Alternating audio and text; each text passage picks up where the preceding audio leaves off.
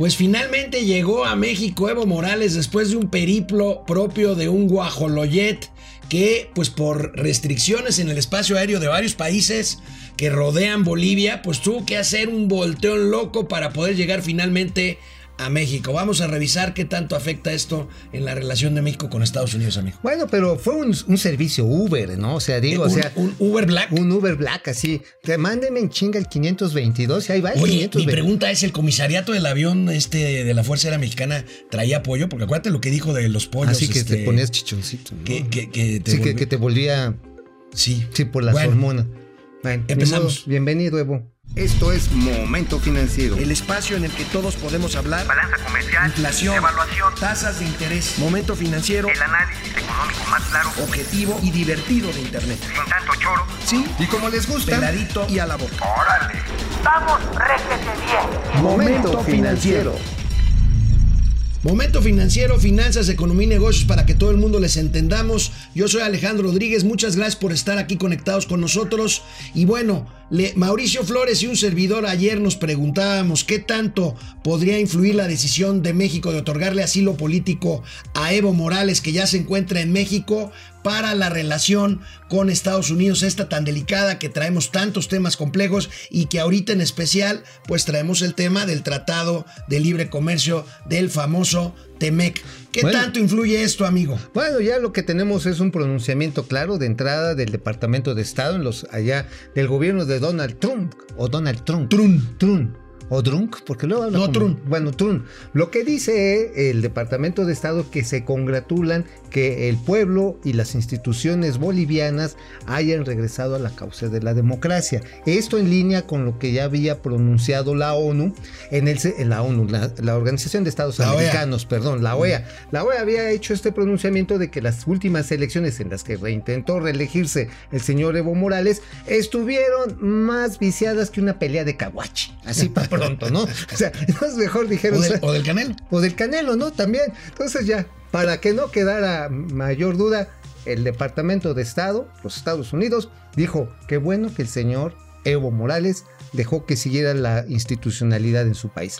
Entonces, ¿qué pasa cuando llega un señor que eventualmente podría ser acusado de un delito electoral que en México se castiga con cárcel? Ah, bueno, acaban de hacer Ajá. un delito grave. Ajá, este, y el de, de la- el el de fraude la electoral. Entonces, si llega aquí y se le da el trato de asilado político, obviamente se generan varias contradicciones.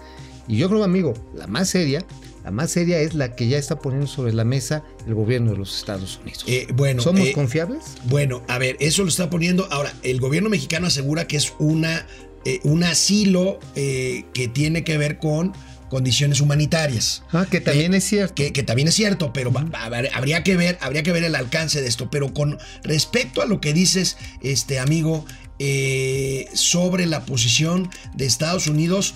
Hoy en la mañanera le preguntaron esto justamente al canciller Marcelo Obrar, que una vez más se hizo cargo del micrófono y de todo bien. lo que tiene que ver. Y bien, es un hombre estructurado, sin duda, es un político profesional.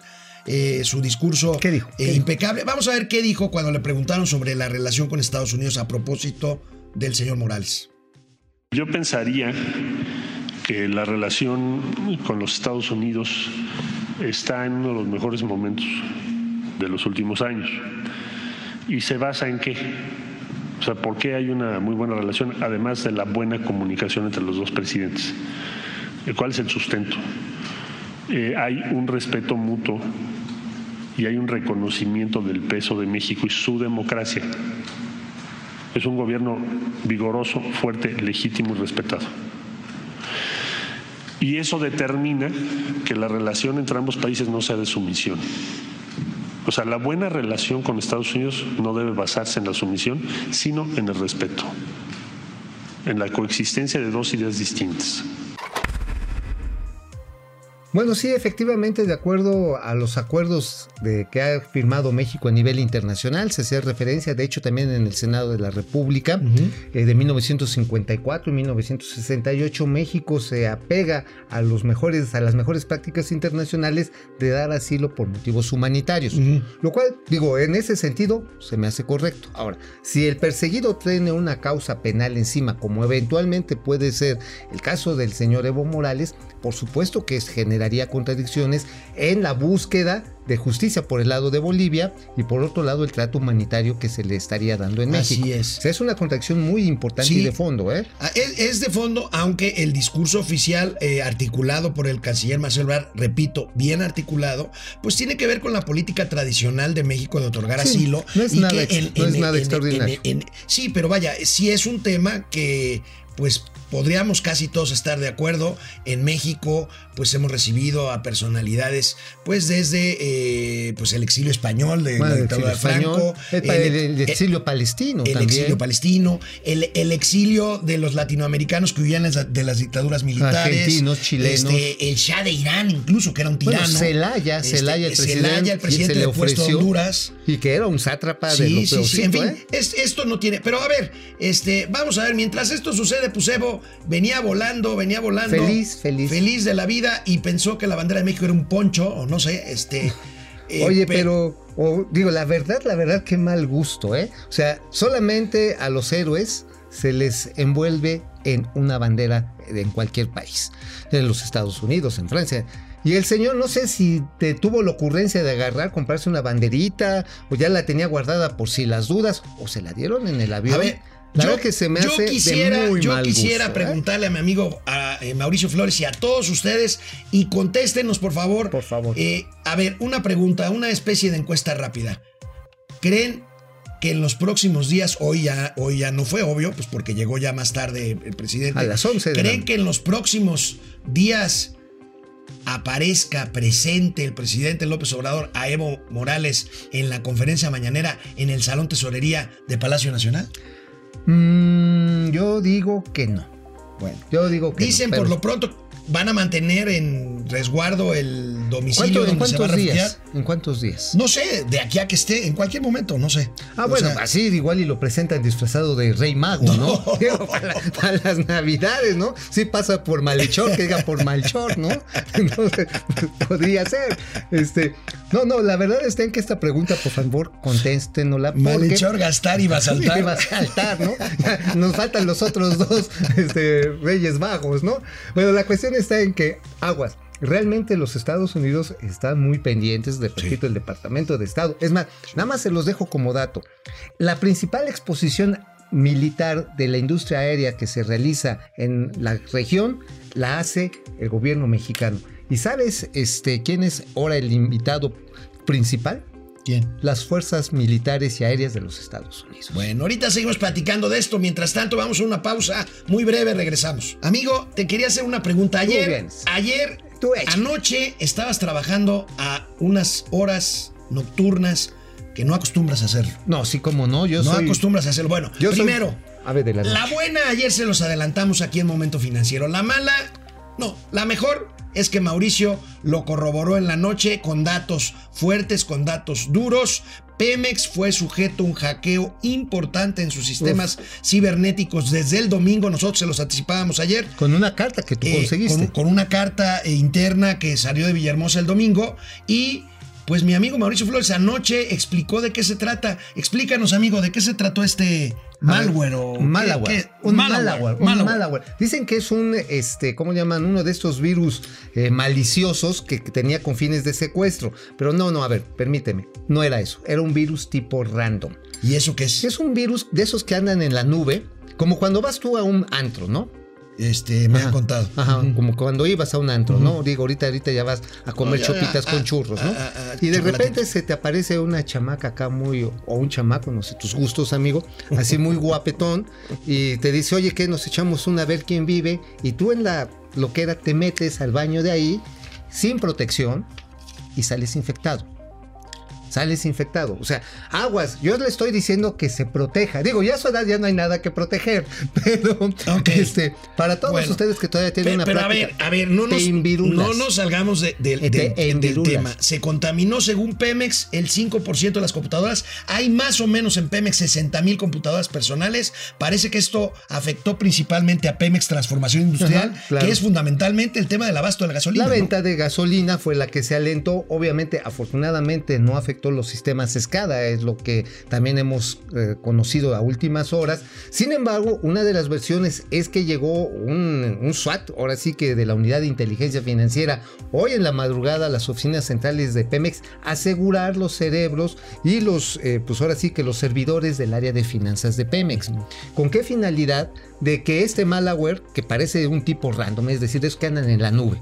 Por eso el- la referencia al antro. Ahora, Ajá. Así, tú, tú vas al antro, no te proteges bien, y ya te tómala, ¿no? Ya. Pero a ver, ¿cuál es la consecuencia de que Pemex, la empresa principal de este país, haya se se haya visto tan eh, este, Comprometida. comprometida en su seguridad informática, siendo la principal empresa de México? Bueno, la consecuencia está en que se alentaron los servicios de distribución y venta de gasolina. No, no se pe- suspendió. pero no la consecuencia, la causa. La causa, pues la tiene esta señora. Ay, La señora doña austeridad republicana, ay, esta sí hasta le abrió o sea, la boquita. se supone que no pagaron licencias de Sí, que antivirus. no se actualizaron. Estos antivirus se cancelan de manera frecuente. Es como en tu computadora, de pronto te salen. Y Tiene que por austeridad no las pagaron. Pues eh, se le dijeron, no, Y no, ahí no, está la no es- consecuencia. Y bolas, perico. Así que, doña austeridad republicana, dale otro zape, porque ahí sí, sí, sí me, sí Ahora, me calento. este, esto eh, circularon versiones ayer y bueno, acuérdense, ¿se acuerdan de las épocas donde decía el gobierno no va a subir la gasolina y todo el mundo iba a comprar gasolina Sí, porque sí. sí. subía? Bueno, ayer la secretaria Rocío Nale de Energía subió un tuit en la que negaba que hubiera desabasto de gasolina. ¿qué pasó? Este, según este, sí hay, amigo, desabasto. No, no, Este, no hay desabasto, Bueno, no hay ahorita desabasto. vamos a ver unas gráficas muy interesantes. Sin embargo, sí hubo algunas compras de pánico en algunas gasolineras, este, sobre todo en la zona metropolitana aquí de la Ciudad de México, sí hubo largas colas, más de las habituales. No se prohibió, no se restringió el consumo, las pipas siguieron rodando. Ya, Ujú. Eso sí es bueno. Donde estaba el atorón era en las terminales de abasto y reparto, las famosas TARS. Las TAD. Las TARS, ahí es donde estuvo más la bronca. Sin embargo, lo importante aquí es que hoy en la mañana, a las cinco y media, se prendieron otra vez algunas de las computadoras que fueron restringidas su se habla como de 10 mil, y que ellas este, funcionaron.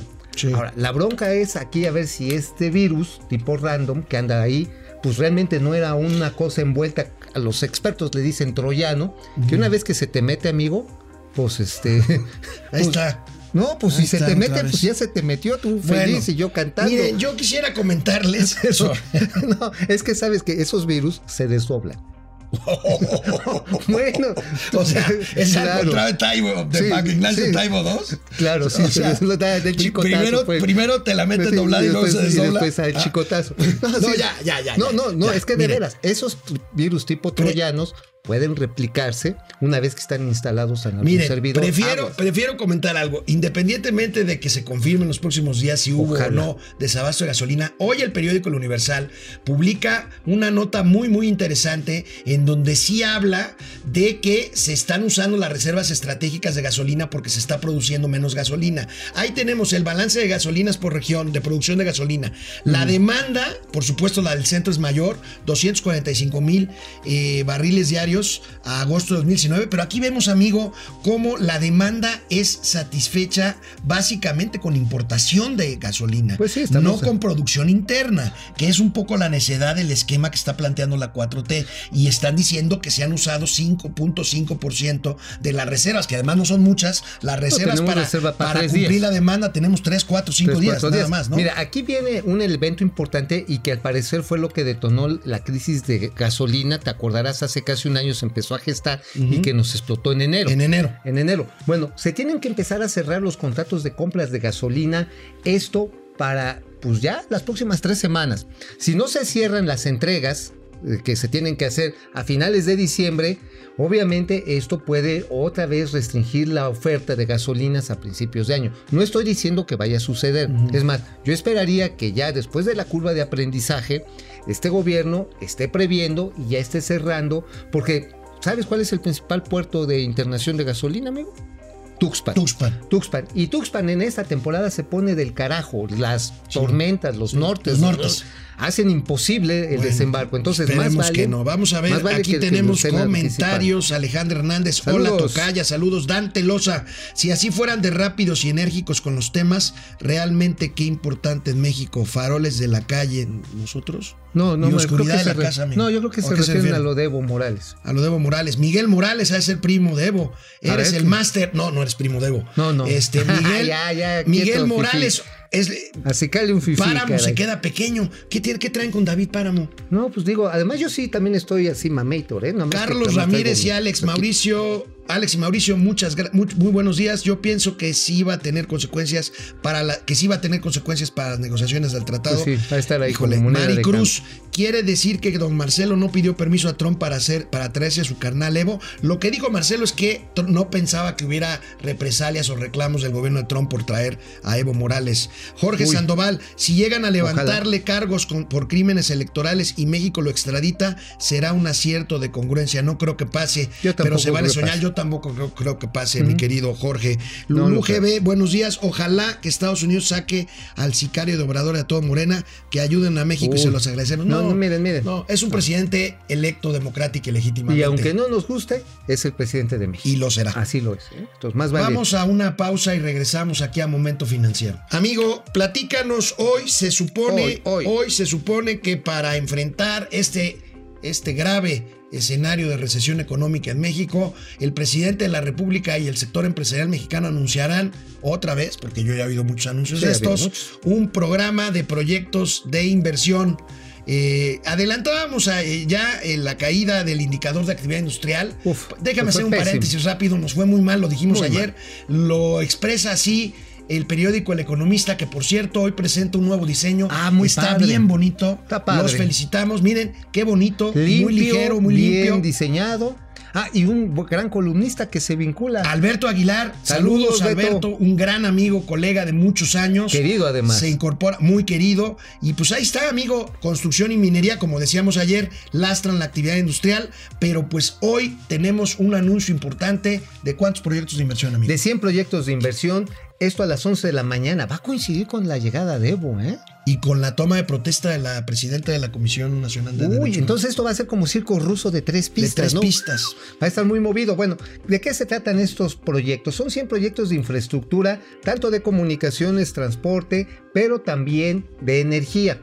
A ver, aquí la cuestión está en que desde hace dos meses las diversas secretarías de Estado empezaron a solicitar a los entes que regulan del sector privado qué proyectos tenían ya avanzados con proyecto ejecutivo, estudios de viabilidad económica, viabilidad financiera, ambiental y social, porque esos son los elementos básicos que requiere todo proyecto de inversión.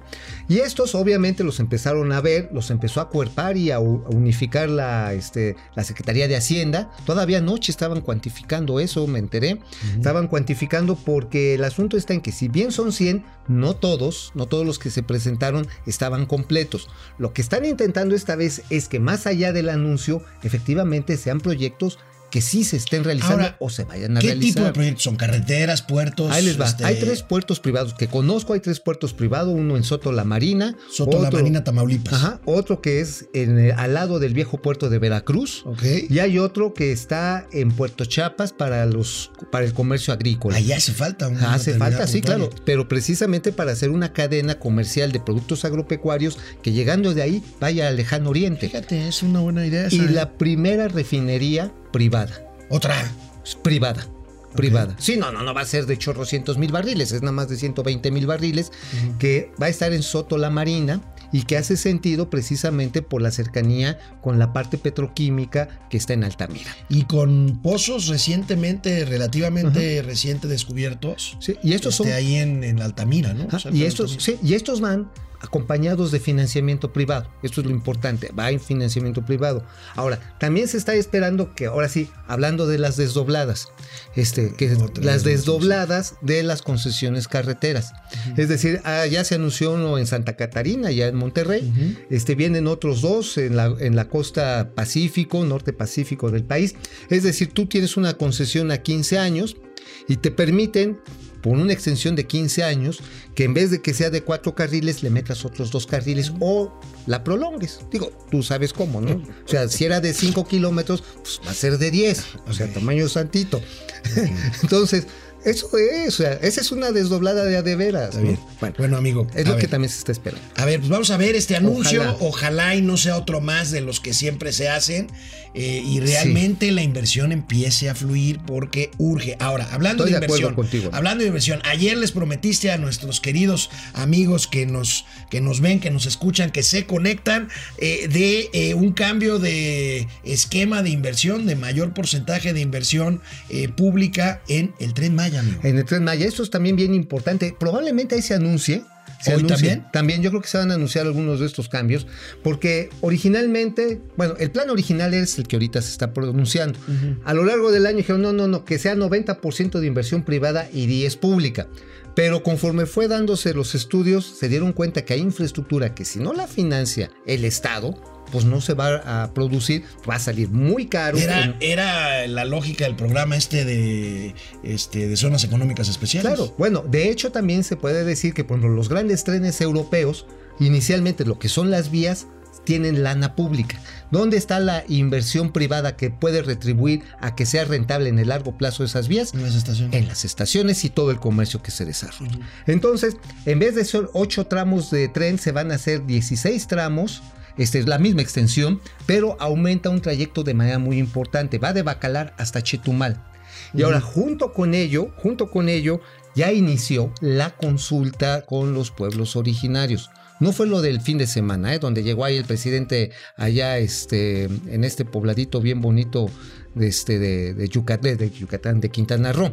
Bacalar. no, no, Bacalar no, arribita, este es otro poblado, tiene nombre de uno de los grandes héroes del Ah, sureste. Carrillo Puerto. Carrillo, Felipe Carrillo Puerto. Felipe Carrillo bueno, que a mano alzada y algunos fifís ¿Qué? Yo no estaba ahí. no decían, ah, no, es que ya empezaron a hacer la consulta. Es, no, esa no es la consulta. Ese fue un evento Bueno, político. está bien. Eso- La consulta se va a terminar en dos meses y obviamente esto ya una vez que tengan definido kilómetro a kilómetro el trazo. Eso es importante porque esto sí quiere hablar de que hay un proyecto que va en marcha ejecutivo. Bueno, yo me voy a declarar en alerta máxima. dale, tú en alerta máxima para esperar el resultado de esa consulta. Estoy verdaderamente intrigado por cuál va a ser el resultado de esa consulta y si el tren Maya se va a construir o no se va a construir. Perdóname, amigo, pero declaramos este programa en alerta máxima hasta que esto, hasta que esto suceda. Bueno, este Pedro Alberto, ¿cómo, cómo es bien ocurre, como es bien ocurrente López seguro aparece en la mañanera? Yo creo que Evo, vamos a ver, Vamos a ver, escríbanos, buena. eh, escríbanos. póngalo, póngalo. ¿Cuándo? Si, si creen que va a aparecer en la mañanera y cuándo. Eh, Sol Pascual López, que lo lleve Obrador a su casa y lo mantenga con su dinero y no de los mexicanos. ¿Qué culpa tenemos de lo que a Evo le pase? El que nada debe, nada teme. Primero, la casa del presidente ahorita es Palacio Nacional y segundo, ya dijeron que van a mantener su lugar de residencia por seguridad en secreto bajo resguardo. Así es. Eh, Mari Cruz dice, eh, Flores, dice Marcelo que no hay sumisión entre los gobiernos en la relación con Estados Unidos. Entonces, ¿por qué está el FBI en las investigaciones del ataque a la familia Levarón? Porque fue un acuerdo de los dos gobiernos. Sí, finalmente. Y efectivamente están en agua prieta ya. y porque finalmente los Levarón tenían doble nacionalidad. Exactamente. Entonces hay que es, respetar eh, eso, es ¿eh? un acuerdo binacional, ¿no? Es ¿cómo le llaman? Bilateral, un acuerdo bilateral Sí. de seguridad. Carlos Ruela, saludos desde Houston. Carlos. Saludos. Héctor Mancera, si no hay desabasto, los guachicoles están bien surtidos. Está bien. Pablo LR, buenos días amigos. Hola Pablo. Pablo, gracias. gracias a ti. Pati Domínguez, Candil de la calle y Oscuridad de la casa. Ya es la segunda vez que nos dicen. Pues bueno. Pues vamos a ver qué pasa, amigo. Este, por lo pronto, esperemos que mañana podamos hablar de cómo va este tema que tú sigues muy de cerca, el de las medicinas. Hay también rumores de desabasto. Uy, sí, se está poniendo Hay muy una caliente. marcha hoy con los papás de los, Llegaron de al los aeropuerto. niños, Llegaron los al niños aeropuerto. con cáncer. Hace media hora llegaron al aeropuerto de la Ciudad de Bueno, México. pues nos vemos mañana. Esto es Momento Financiero. Mauricio Flores. Mi querísimo Alejandro, no Nos vemos mañana. fifí. Nos vemos mañana. Vamos, réjete bien. Momento financiero.